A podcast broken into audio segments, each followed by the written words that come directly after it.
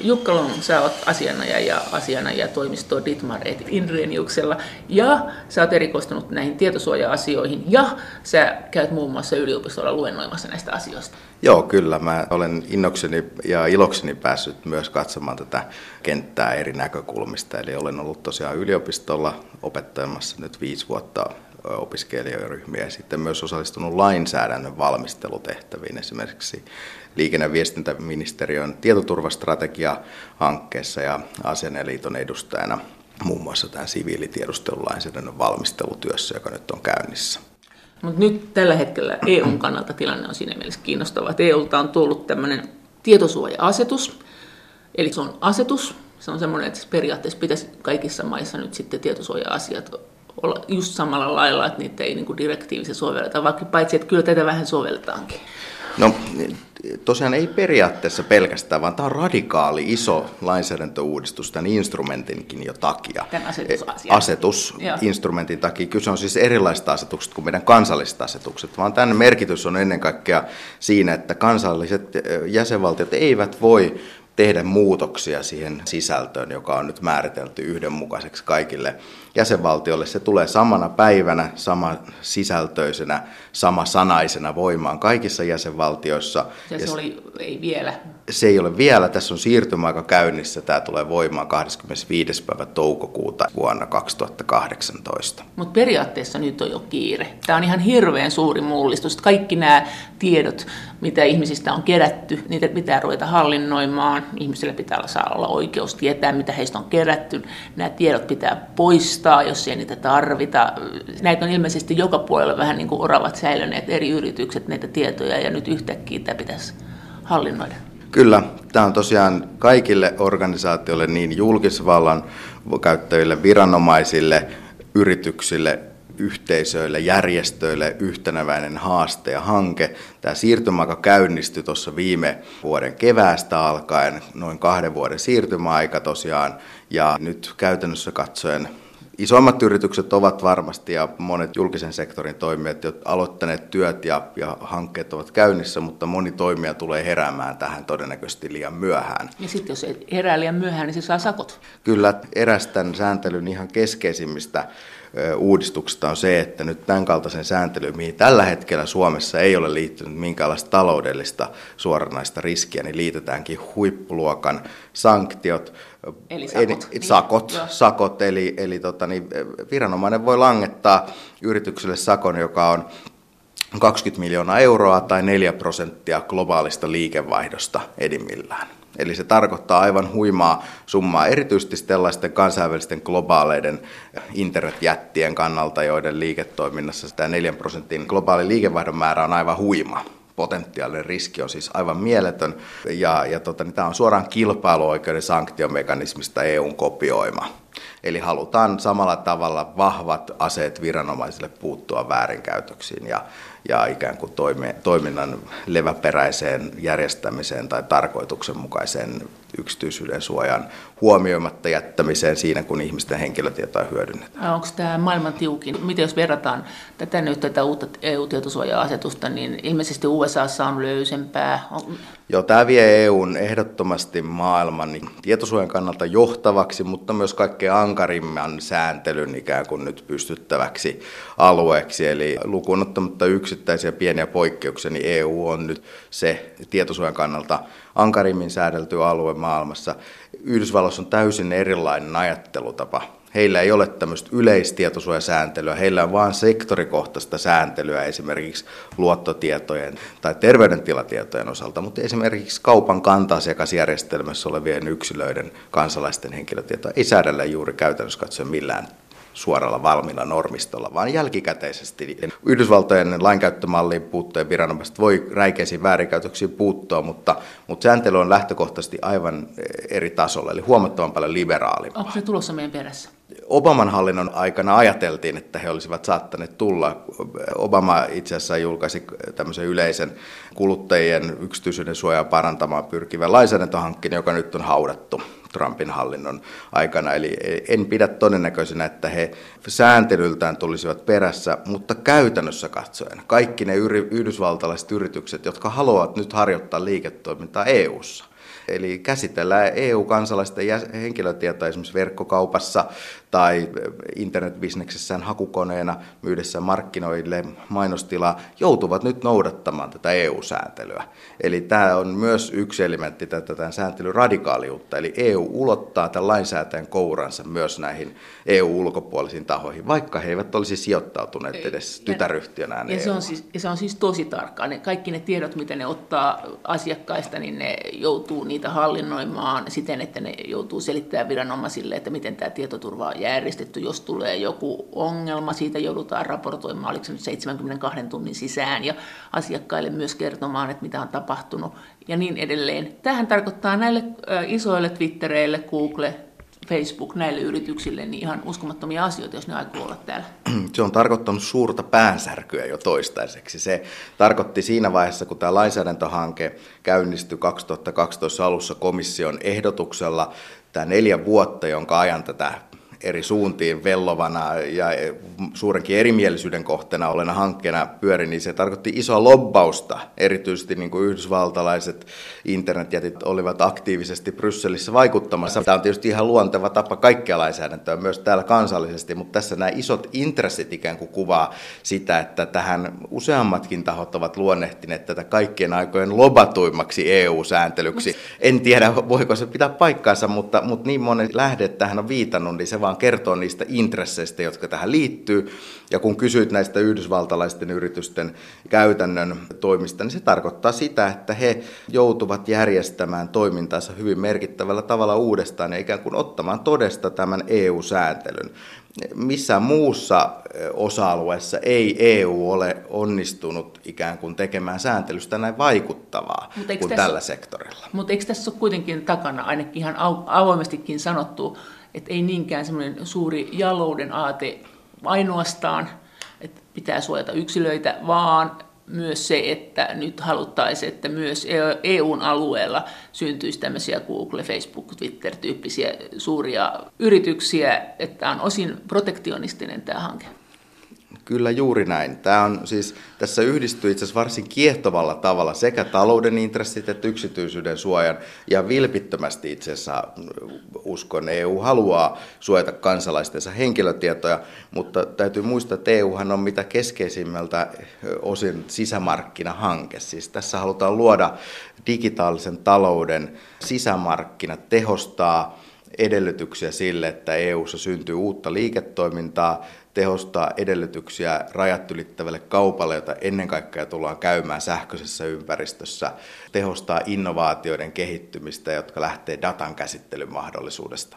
Ja suojaamisesta. Ja suojaamisesta, Joo. koska se on tämä toinen elementti tähän tavoitteeseen, ikään kuin usko siitä, että nämä teknologian mahdollisuudet, ne visiot, joita on luotu ja joita maalataan, eivät voi toteutua, elleivät kansalaiset luota niihin palveluihin, mutta joita on, tarjotaan. Mutta tämä on ihan tyypillistä EU-meininkiä siinä mielessä, että nostetaan standardit semmoisiksi, että niiden tavoittaminen on aika kallista eikä kaikilta onnistu.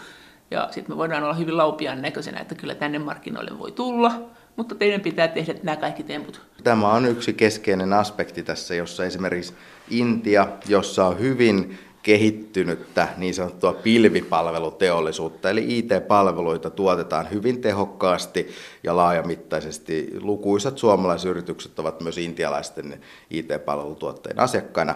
Intia valtiona on syyttänyt EUta erityisesti protektionismista tässä asiassa. Samoin Yhdysvallat, joka ikään kuin katsoo, että, että EU tätä kautta suojaa oman tavallaan tämän alan digitaalisen teollisuuden kehittymistä.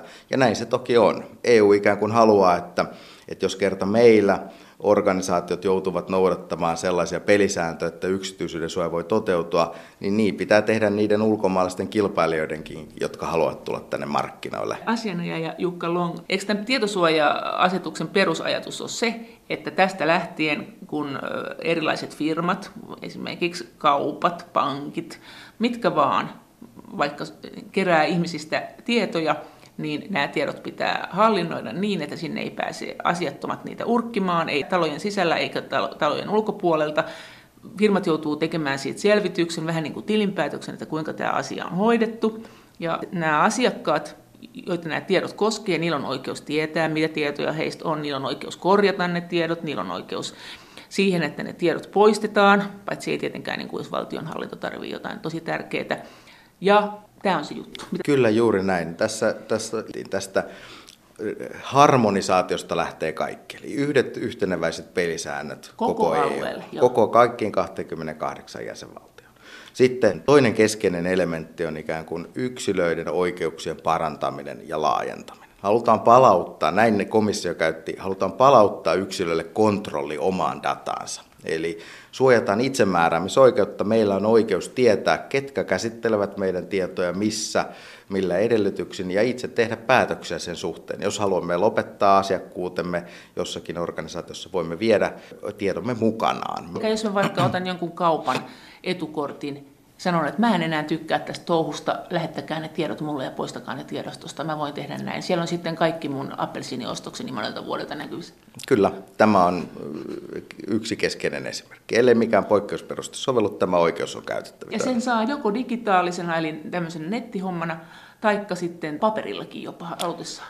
Joo, tämä on, tämä on se yksi, yksi detaljoitu uusi oikeus, joka täältä asetuksesta kumpuaa, eli oikeus viedä tiedot mukanaan. Eli asiakkuuteen perustuvassa henkilötietojen käsittelyssä esimerkiksi halutessaan kilpailuttaa pankkiasiakkuutensa uudestaan. Meillähän on monilla pitkä historia asiakkaina eri pankeissa, kenties vaikka kultapossukerhoajasta. Hyvä luotonmaksaja asuntolaina kilpailuttaessaan voi pyytää sen nyt tänne komission ajattelun mukaisesti ja asetukseen kirjatulla tavalla ne omat tietonsa ikään kuin mukaansa ja osoittaa ne sille mahdollisesti uudelle toiselle pankille, jolta pyytää sitten luottotarjousta näyttäessään, että, että olen ollut äh, hyvä asiakas aiemmin. Mutta jos se sieltä kaupalta pyytää sen, niin se voi, voiko se sitten tehdä myös niin, että jos se haluaa tietää, että paljonko tässä huusollissa menee rahaa suklaaseen vuodessa, niin se voi pyytää sen aina ja sitten sanoa, että mä edelleen säilyn tässä asiakkaana, mutta halusinpa vain nämä tiedot. Tämä kuuluu jo siihen tarkastusoikeuteen, eli kerran vuodessa maksutta voi saada tiedot, kaikki itseään koskevat tiedot, jos ne on tallennettu tällä detaljoidulla tasolla, niin ne pitää antaa. Tarkoittaako tämä myös sitä, että jos olet vaikka parturiliikkeessä jossain käyt jatkuvasti, niin niidenkin pitää tietää sun vuoden käynnit siellä?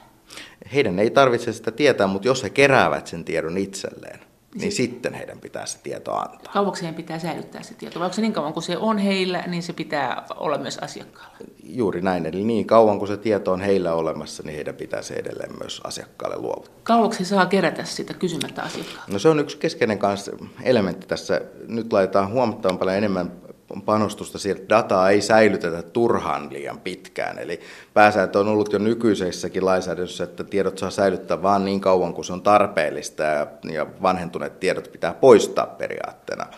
Mutta nyt sitä korostetaan jopa sillä tasolla, että asiakkaille pitää kertoa niin sanotuissa tietosuojaselosteissa, joita sitten yritykset ja organisaatiot valmistelevat kertoakseen siitä tietoja käsittelyperiaatteistaan, että kuinka kauan säilytämme tai millä periaatteella ikään kuin poistamme tietoa. Se vaihtelee se säilytysaika riippuen siitä, että onko kyse työntekijän henkilötiedoista. Pääsääntönä on se, että jos jos yksilö on poistunut yrityksen palveluksesta, niin ainoastaan kaksi vuotta enää sen jälkeen, kun hän on lähtenyt, niin tietoja saa säilyttää laajassa mitassaan. Eli, eli se on se sama aika, mikä on työsuhdeperusteisten saatavien kanneaika. Kaksi vuotta sen jälkeen yrityksen on poistettava entisten tieto, työntekijöiden tiedot, lukunottamatta niin sanottuja perustietoja, että työtodistus voidaan antaa, että tämän niminen henkilö on ollut, ja siihen on kymmenen vuoden, vuoden tota, niin säilytysaika. Eli, eli, jos ei toisin, eli jos ei toisin todeta, niin on kaksi vuotta. Työntekijöiden kohdalla kyllä. Sitten taas asiakkaiden kohdalla se voi määräytyä jonkun muun sääntelyn mukaan, ja se voi olla hyvinkin lyhyempikin kuin kaksi Mut vuotta sen asiakkuuden päättymisessä. Entäs nämä tiedostot, jotka on olemassa jo siis eri firmoilla ennen kuin tämä laki astuu voimaan? Miten niille tapahtuu? Tämä sääntely kohdistuu myös niihin vanhoihin tietoihin. Siis eli, ne pitää, eli ne pitää kaikki nyt vanhat asiakastiedot poistaa, jos ei asiakkaalta erikseen saada suostumusta siihen, että se säilyy?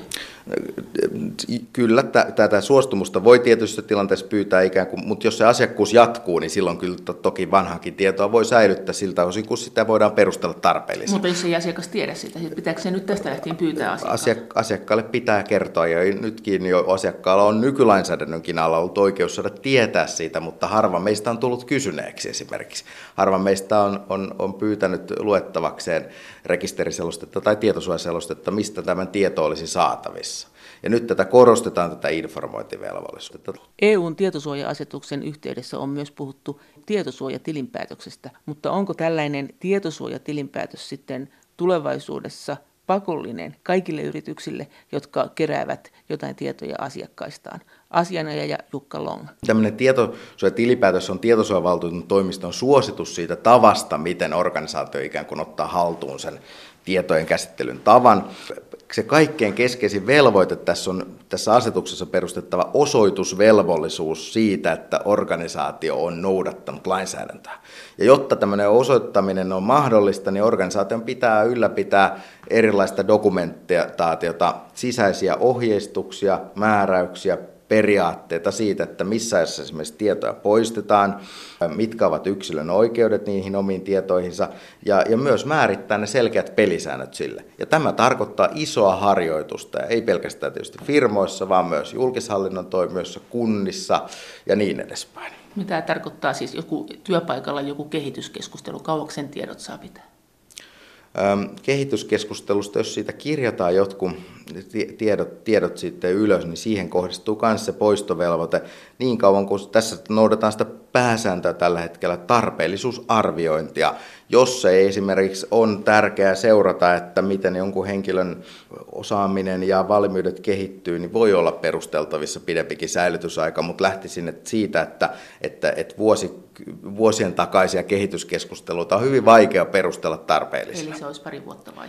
Esimerkiksi tätä luokkaa. Entäs nämä tämmöiset, kun firmat tekee soveltuvuustestejä ihmisille, jotka haluaa edetä firmoissa? Miten, nämähän on myös tämmöisiä arkaluontoisia tietoja. Kauanko näitä saa säilyttää? Mm, sama juttu, näihin kohdistuu omat laissa määritetyt säilytysaikansa. Ja ne, on, ne ei muuttunut nyt?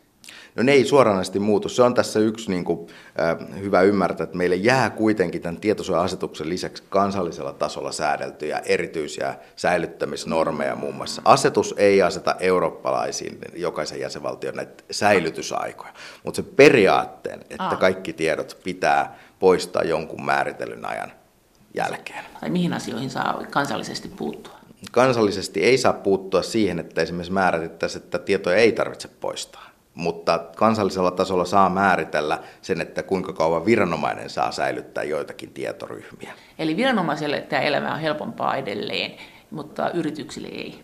No yrityksen pitää määritellä, se on se iso käytännön haaste, ne poistoajat, jotka, jotka pitää siis etukäteen no ens... kyetä miettimään ja määrittämään. Joutuuko firmat joka tapauksessa kertomaan kaikille, joiden henkilötunnukset esimerkiksi pyytää, niin tulevaisuudessa se, että missä näitä säilytetään, kauaksi nämä säilytetään, miten nämä tuhotaan, onko tämä tämmöinen tämä sääntö? Joo, vaikka ihan yrityksen aulassa, siellä alaulassa, missä rekisteröidään paikalle saapuvat, niin siellä pitää olla ikään kuin saatavilla dokumenttina tai sähköisesti se tietosuojaseloste, missä kerrotaan, että, että, että miksi me tämän tiedon keräämme, mikä sen käyttötarkoitus on, miten sitä käsittelemme, se on meidän oikeutemme. Jos vaikka menee johonkin firmaan käymään, myymään vaikka jotakin, niin, ja ne ottaa sulta aulasta nimesen vahtimestari, niin sen pitää esittää se, että sen pitää esittää se tieto siitä, että missä tarkoituksessa se tieto pyydetään.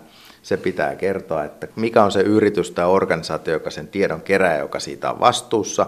Sen pitää kertoa, että mikä on yhteystieto siihen sen yrityksen edustajan, ehkä jopa kuka siellä organisaatiossa sitä tiedon käsittelystä vastaa.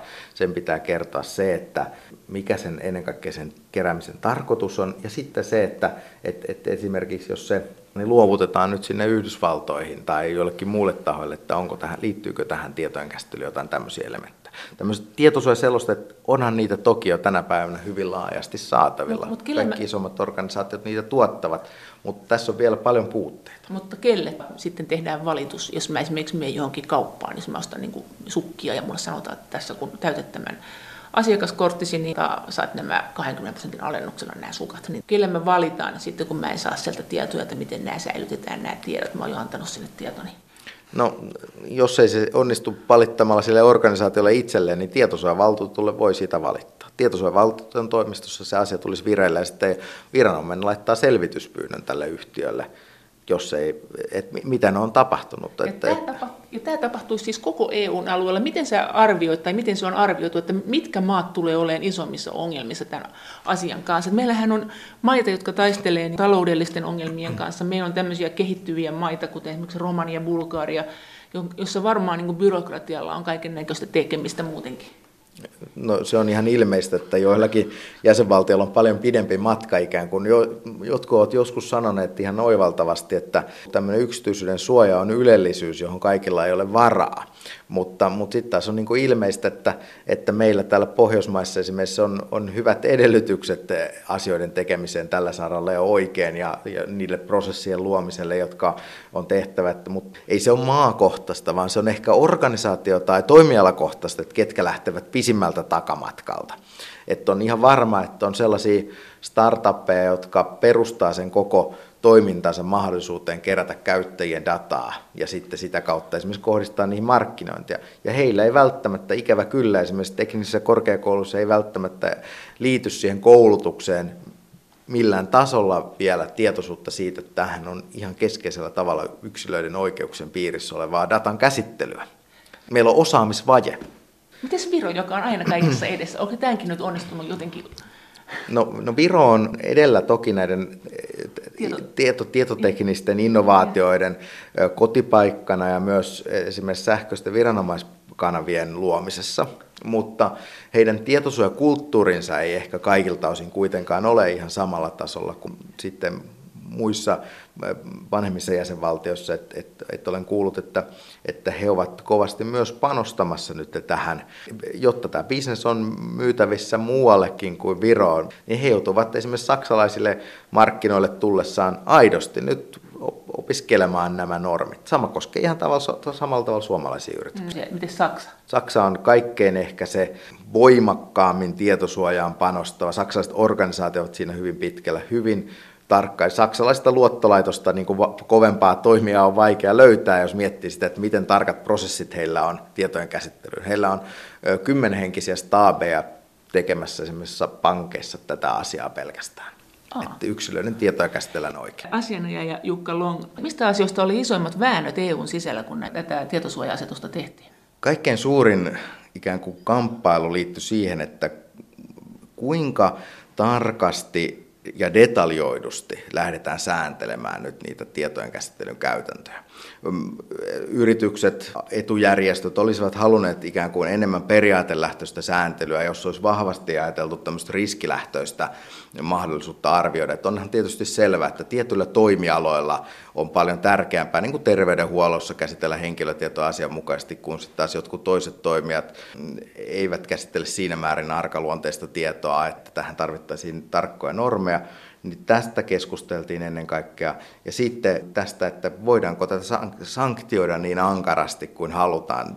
Pelkona se, että tappaako tämä innovaatiotoiminnan, johtaako tämä siihen, että uudenlaisia palveluita, liiketoimintakonsepteja ei tule enää testaamaan EU-ssa, vaan globaali konserni tekee sen Aasiassa tai Amerikassa sen liiketoiminnan kehitystyön. Tämä oli huoli käytännön toimijoilla. Ja sitten väännettiin muun muassa siitä, että miten paljon ikään kuin voidaan kohtuudella odottaa, että organisaatiot, jotka tätä dataa käsittelevät, jotka ovat tämän sääntelyn kohteena, joutuvat käyttämään resursseja tähän tämän lainsäädännön haltuunottaa toimintojensa uudistamiseen. Mutta se on myös bisnes. Mehän voidaan sitten myydä tätä bisnestä niille, jotka yrittää raukattua EU-markkinoille. Näin se on. Siinä ei ilman ikään kuin paikallisen sääntelyn asiantuntemusta pärjätä. Eli siinä tarvitaan neuvonantaja ja, ja ikään kuin toimintojen sovittamista sitten tähän meidän markkinamme sääntelyyn. Eikö siihen tullut myös tämmöinen bisnesmahdollisuus IT-firmoille, että jos yrityksellä on jotakin sellaista tietoa, joka ei saisi levitä rekistereissään, niin joka kerta kun joku menee sinne katsomaan niitä tietoja, niin siitä pitää jäädä jälkiin niin, että ei käy näin, että ihmiset vaan käy urkkimassa niitä huvikseen. Ja, ja siis, siis tämmöisten ohjelmien tekeminen on aika kallista. Kyllä jo, tietojärjestelmiä pitää tämän sääntelyn myötä kehittää. Onko se näin, että tämä on tästä lähtien näin, että joka kerta kun tulee tämän asetuksen piiriin kuuluvia tietoja on yrityksessä, niin tästä lähtien on, on tiedettävä, kuka niitä katsoo? Näin sitä suoraan ei asetuksessa ole kirjoitettu, mutta tämä perustuu tietoturvavaatimuksiin siitä, että organisaation täytyy tarvittaessa voida selvittää sitä, kuka on aiheuttanut väärinkäytöksen. Esimerkiksi urkkimalla tietoja. Ennen kaikkea no terveydenhuollossahan tämä on ihan ilmeistä. Jos on sitten yksityisen terveydenhuollon toimija tai, tai julkinen, niin, niin potilaan tietoja käydään katsomassa asiattomasti. Ja sitä aiheutuu se, että hänen sairauttaan koskeva tieto esimerkiksi päätyy väärin käsiin, niin niin tällä toimijalla, joka tätä, tästä toiminnasta vastaa, niin pitää olla keinot selvittää, että kuka on toiminut vastoin määräyksiä ja käynyt tämmöisen tiedon urkkimassa. Tai pankissa, että paljon naapurilla lainaa. Vastaavasti. Miten eri maiden näkökulmat tästä, tässä asiassa oli? Sä oot johonkin kirjoittanut tai joku on kirjoittanut, että esimerkiksi muinaisen DDRn alueella, niin suhtautuminen tietoturva-asioihin on huomattavasti kansalaisilla tiukempaa kuin esimerkiksi Suomessa, että heillä on tämä muistikuva tästä, että voi käydä niin, että valtio tietää esimerkiksi tai joku tietää ihmisistä enemmän kuin pitäisikään. No kyllä, tämä on vahvasti kulttuurisidonnainen asia, tämä tietosuoja. Ja, ja saksalaiset, niin kuin koko itse asiassa Saksassa, niin tämä on, tämä on heille paljon merkityksellisempi asia. Sen nähdään siinä, kun suomalainen konserni harjoittaa liiketoimintaa Saksassa. Saksalaisen ty- tytäryhtiön työntekijät ovat paljon ikään kuin huolestuneempia siitä tietojen käsittelystä, siitä minne heidän tietonsa päätyvät, kuka niitä käsittelee. Sitten suomalaiset lähtökohtaisesti ehkä pohjoismaiset yleensä ovat tässä paljon luottavaisempia. Meillä on vahva systeemiluottamus, me luotamme viranomaisiin, me luotamme myös yrityksiin paljon ehkä vilpittömämmin kuin, kuin jossakin muualla. Tässä suhteessa Etelä-Eurooppa ja Keski-Eurooppa ovat kulttuurilta tiukempia kuin me Pohjoismaat. Oliko sinä, joka tämän kirjoittanut? no joo, mä oon tästä omien havaintojeni kautta, kautta toki puhunut, ja tämä on mun mielestä hyvin mielenkiintoinen asia, koska olen myös niin koulutukseltani historioitsija, ja sitten mielenkiinnolla aina seuraan tämmöisiä tähän kenttään liittyviä ilmiöitä. Että esimerkiksi Hollannin väestökirjanpitojärjestelmä ennen toista maailmasta oli maailman kehittyneen ja se johti siihen, että kun Natsi-Saksa vallotti sitten Hollannin toisen maailmansodan alussa, niin, niin juutalaiset haettiin kotoaan lähtökohtaisesti hyvin lyhyessä ajassa, koska heistä tiedettiin rotua myöten ja, ja kesäpaikkojen sijaintia myöten kaikki olennainen. Mites muita? Mites Etelä-Eurooppa? Etelä-Euroopassa meillä on ihan vastaavaa ikään kuin kulttuurista herkkyyttä. Ehkä se lähtee jo siitä, miten yksilöt luottavat valtioon. Italiassa se ei välttämättä ole niin kehittynyttä kuin meillä täällä Pohjoismaissa. Sitä kautta ei haluta, että, että tietoja voidaan käsitellä niin laajasti tai ylipäätänsä kerätään niin laajasti yksilöä koskevaa tietoa. Meillä ei ole tapahtunut tällä sektorilla oikein mitään kovin negatiivista isoa, joka olisi tuonut tänne yksilöille sillä tavalla negatiivisen kautta kokemusmaailmaan. Että vähän ehkä voitaisiin verrata tätä tietosuojaa ja sen merkitystä siihen, että miten ympäristötietoisuus kehittyi sieltä 50-luvulta alkaen. Ei ihmiset olleet kovin huolestuneita vielä 60-luvun alussa ehkä siitä, että miten ympäristöä teollisuuden toimesta käsitellään. Samalla tavalla nyt tänä päivänä ikään kuin herää vasta se huoli siitä ja tietoisuus, että mitä väärää, väärinkäytöksiä voi tapahtua, mitä negatiivisia seurauksia sillä voi olla, jos, jos yksilön data jos minun datani onkin yllättäen kaikkien saatavilla. Meistä jää digitaalisessa maailmassa pysyviä jälkiä. Mitä se on se pahin, pahin paha, mitä siinä pelätään? No, voimme tietysti kuvitella tilannetta siitä, että, että, että terveydenhuollon tiedot ovat yllättäen vapaasti internetissä saatavilla se kertoo se esimerkiksi, jos se tietomurto kohdistuisi vaikka yksityisen terveydenhuollon yksikköön ja sitten ihan vain joku hakkeri haluaisi julkaista tämän tiedon. Sieltä löytyisi sairaushistoria yksilötasolla nimien myötä ja se sitten toinen vaihtoehto on nämä taloudelliset väärinkäytökset, sitähän tapahtuu jatkuvasti. Luottokorttitiedolla tehdään maksuvälinepetoksia.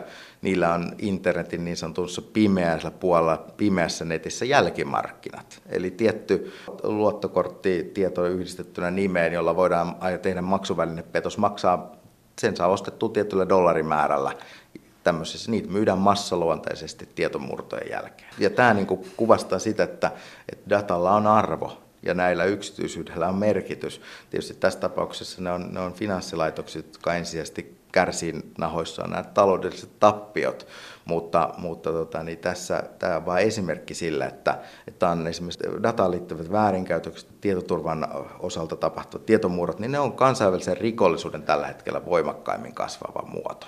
Miten ne on sitten ne sellaiset arkaluontoiset tiedot, joita enää EU-tasolla ei saa kerätä? Siihenkin tuli jonkunnäköinen tämmöinen rajaus. Mitä sinne tuli uutta? Siinä täsmennetään ikään kuin ja korostetaan niitä rajoituksia, jotka liittyy siihen, että jos kerätään yksilön terveydentilatietoja, jos kerätään esimerkiksi tietoa poliittisista mielipiteistä, rodusta, seksuaalisesta suuntautumisesta, kaikesta sellaisesta, joka voi ikään kuin olla väärinkäytettynä yksilön kannalta hyvinkin negatiivisiin seurauksiin johtuvaa, niin siihen pitää saada usein se lähtökohta nimenomainen suostumus siltä, jota se tieto koskee. Miten nämä tämmöiset testit, joita netissä on koko ajan, että mikä, mikä elokuvahahmo olet, tai että oletko kissa vai kumipallo vai mikä, tai jotakin, näitähän niin kuin ihmiset tekee ja jakaa, niistäkin jää kaiken näköistä. Ne, ne kuulostaa semmoisilta, että noihin ei ehkä kannattaisi vastata, että mihin nämä tiedot käytetään.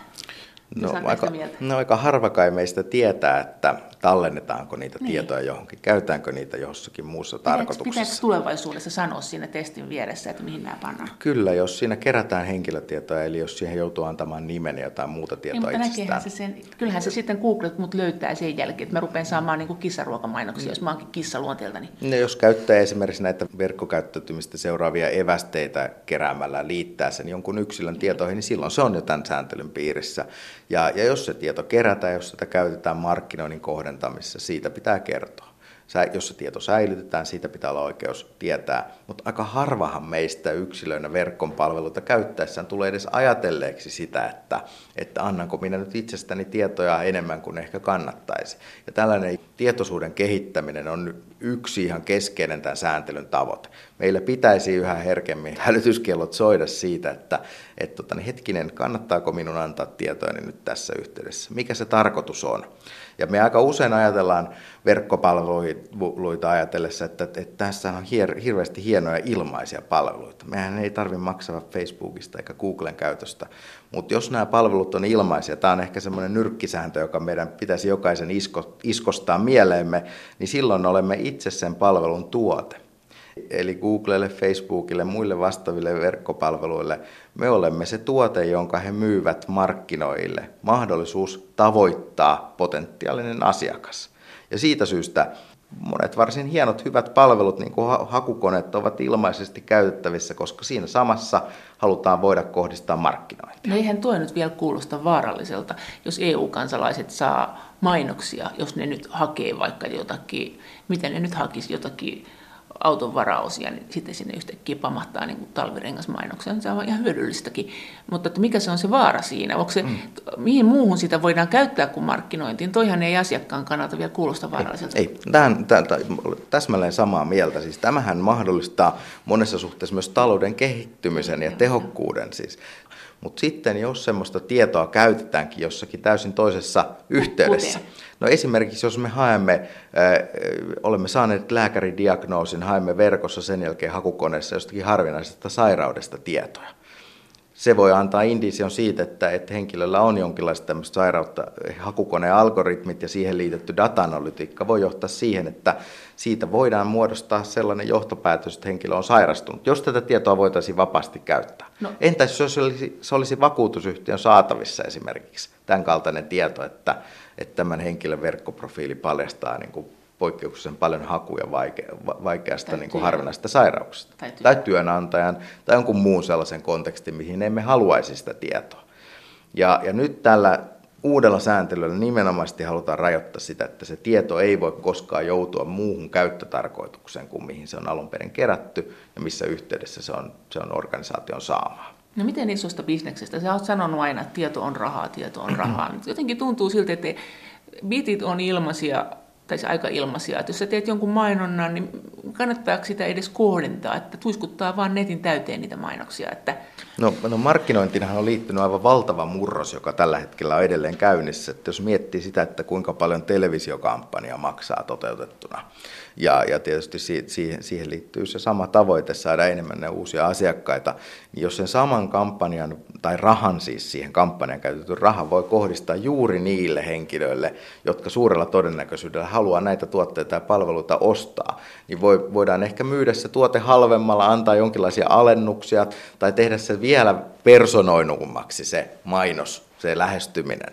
Ja, ja tota, niin on aivan ilmeistä, että se luo tehokkuutta ja etua, josta siis saamapuolella ovat sekä se asiakas että se markkinoija. Mutta et tulevaisuudessa arkkuja tietoja on rotu. Mitä kaikkia on, mitä nyt ei saa enää kerätä? Mitä, mitä tuli uusia tähän listalle? No tähän, tässä, tässä ei tapahdu varsinaisesti isoa muutosta siitä, että mitä pidetään arkaluonteisina tietoina. Siinä tämän tosiaan rodun lisäksi on muutenkin et, etninen alkuperä, sitten uskonnollinen tai eettinen su- suuntautuminen, tai poliittinen, poliittiset Joo. mielipiteet, tieto muun muassa kuulumisesta ammattiyhdistykseen. Niin sitä ei saa luetteloida julkisesti. Työnantaja sen kai sentään tietää. Tieto, työnantajalla on siihen käsittelyperuste ja, silloin, ja. kun se, se tota, niin esimerkiksi liittyy näiden jäsenmaksujen tilitysvelvollisuuteen täällä Suomessa. Muutenkin kaikki biometriseen tunnistukseen tarkoituksessa kerättävät tiedot yhä useammin esimerkiksi työpaikoilla saatettaisiin ottaa käyttöön esimerkiksi sormenjälkitunnistukseen perustuvaa pääsynhallintaa. Ja, ja ne Saat liittyy, sen tehdä? Sen saa tehdä vain yksilön suostumuksella. Asianajaja Jukka Long, mutta mitä siellä sitten tapahtuu, kuka sen valvoo?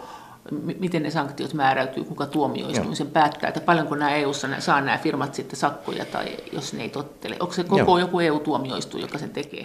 No se sakotusoikeus tulee olemaan ihan kansallisella tietosuojaviranomaisella. Meillä siis lähtökohtaisesti, jos nimi ei muutu, tietosuojavaltuutun toimisto, jossa se sakko määrätään, se on merkittävä valta tämmöiselle viranomaiselle päättää sakosta, joka voi olla jopa 20 miljoonaa euroa. Eli se tienaa itsensä aika nopeasti.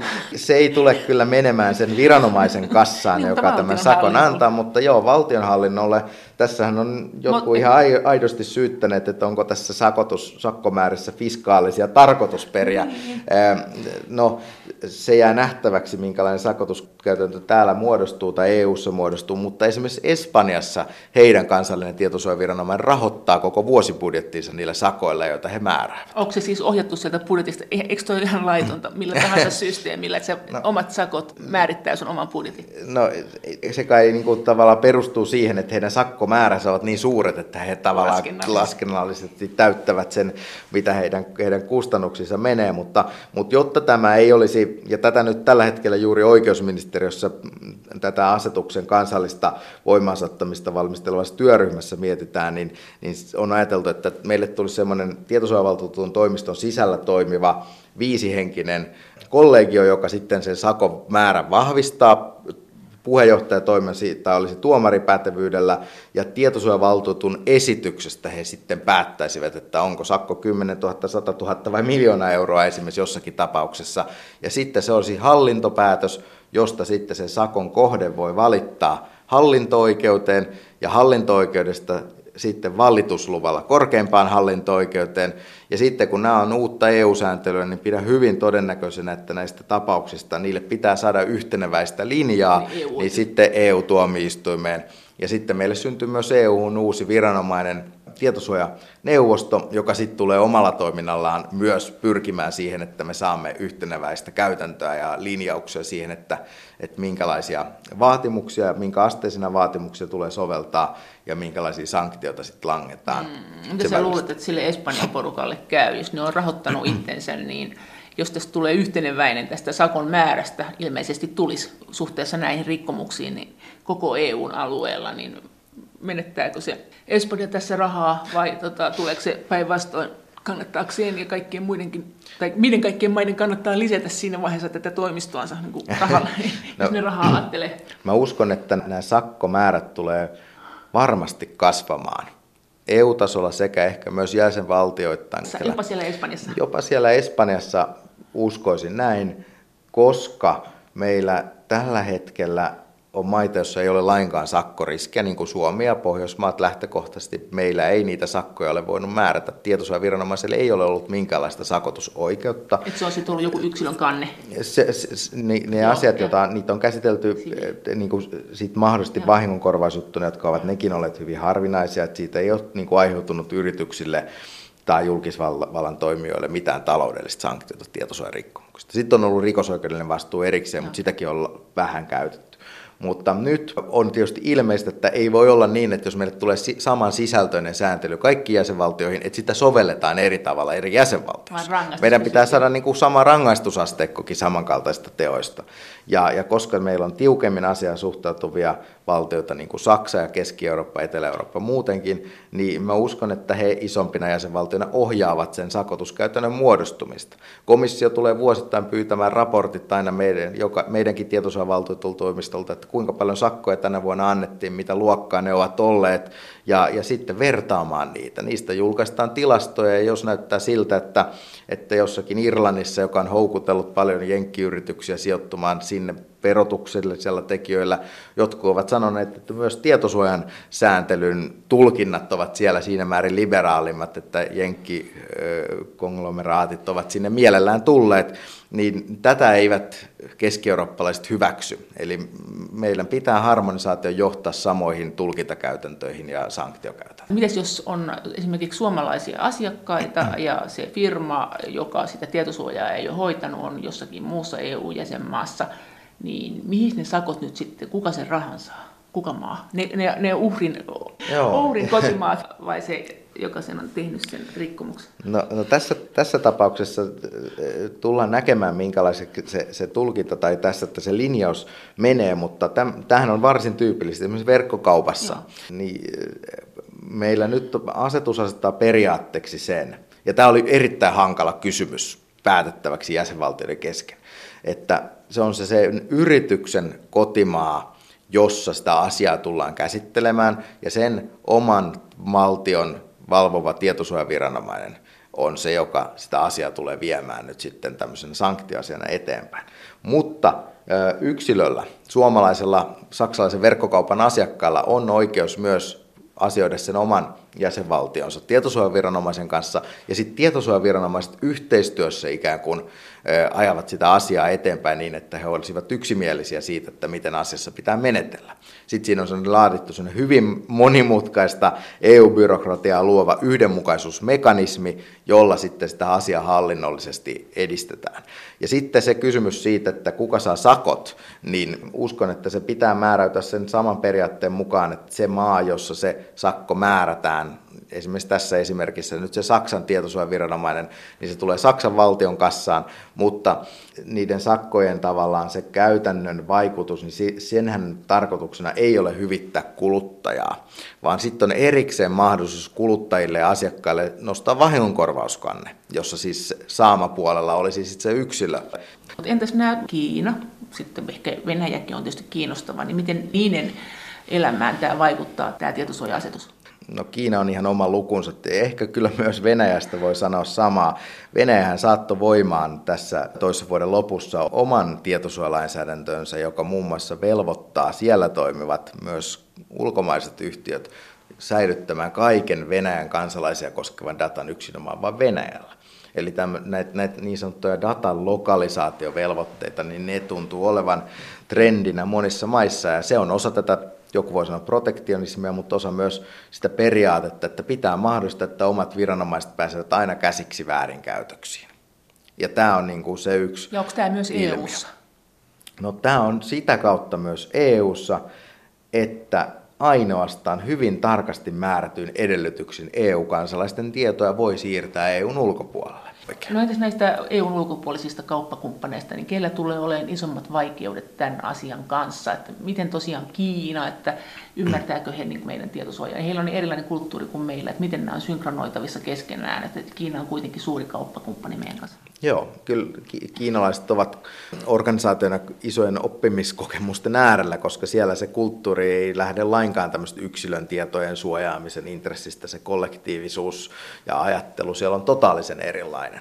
Mutta he myös investoivat palkkaamalla henkilöstöä miettimään näitä asioista, siis usein eurooppalaisia työskentelemään täällä Euroopassa kiinalaisten organisaatioiden lukuun myös Jenkkeihin kohdistuu samat vaatimukset, ja, ja kun esimerkiksi olen kansainvälisessä konferenssissa Washington DCissä ollut mukana, niin on ollut aika vaikuttavaa nähdä, että kuinka hyvin jenkkikollegat, asianajat esimerkiksi ymmärtävät eurooppalaista sääntelyä. Et harvoin ne EU sääntely on sellainen vientituote kuin tämän tietosuojan osalta. Entäs kehitysmaat? Se on yksi, yksi näitä ehkä tämmöisen protektionismiväitteiden niin kuin kohteita, että aika vaikeaa on tämän jälkeen tulla eurooppalaisille markkinoille, ellei laita isoja investointeja siihen, että luo nämä samanlaiset prosessit, jossa huolehditaan nyt sitten yksityisyyden suojasta. Öö, koskeeko tämä kaikkea sitä, että jos mä ostan netistä vaikka jostakin EU-ulkopuolisesta maasta, niin näiden asioiden pitää olla kunnossa? Jos he ottavat eurooppalaisia asiakkaita, niin kyllä. Näin sanoi asianajaja Jukka Long asianajatoimisto Ditmar et Inreniukselta.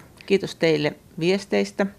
Ja kaikki viestit ovat aina erittäin tervetulleita ja niitä voi edelleen lähettää sähköpostiosoitteeseen maija.elonheimo.yle.fi ja sen lisäksi me voimme keskustella yhdessä näistä EU-asioista ohjelman aikana kanavan lähetysikkunassa.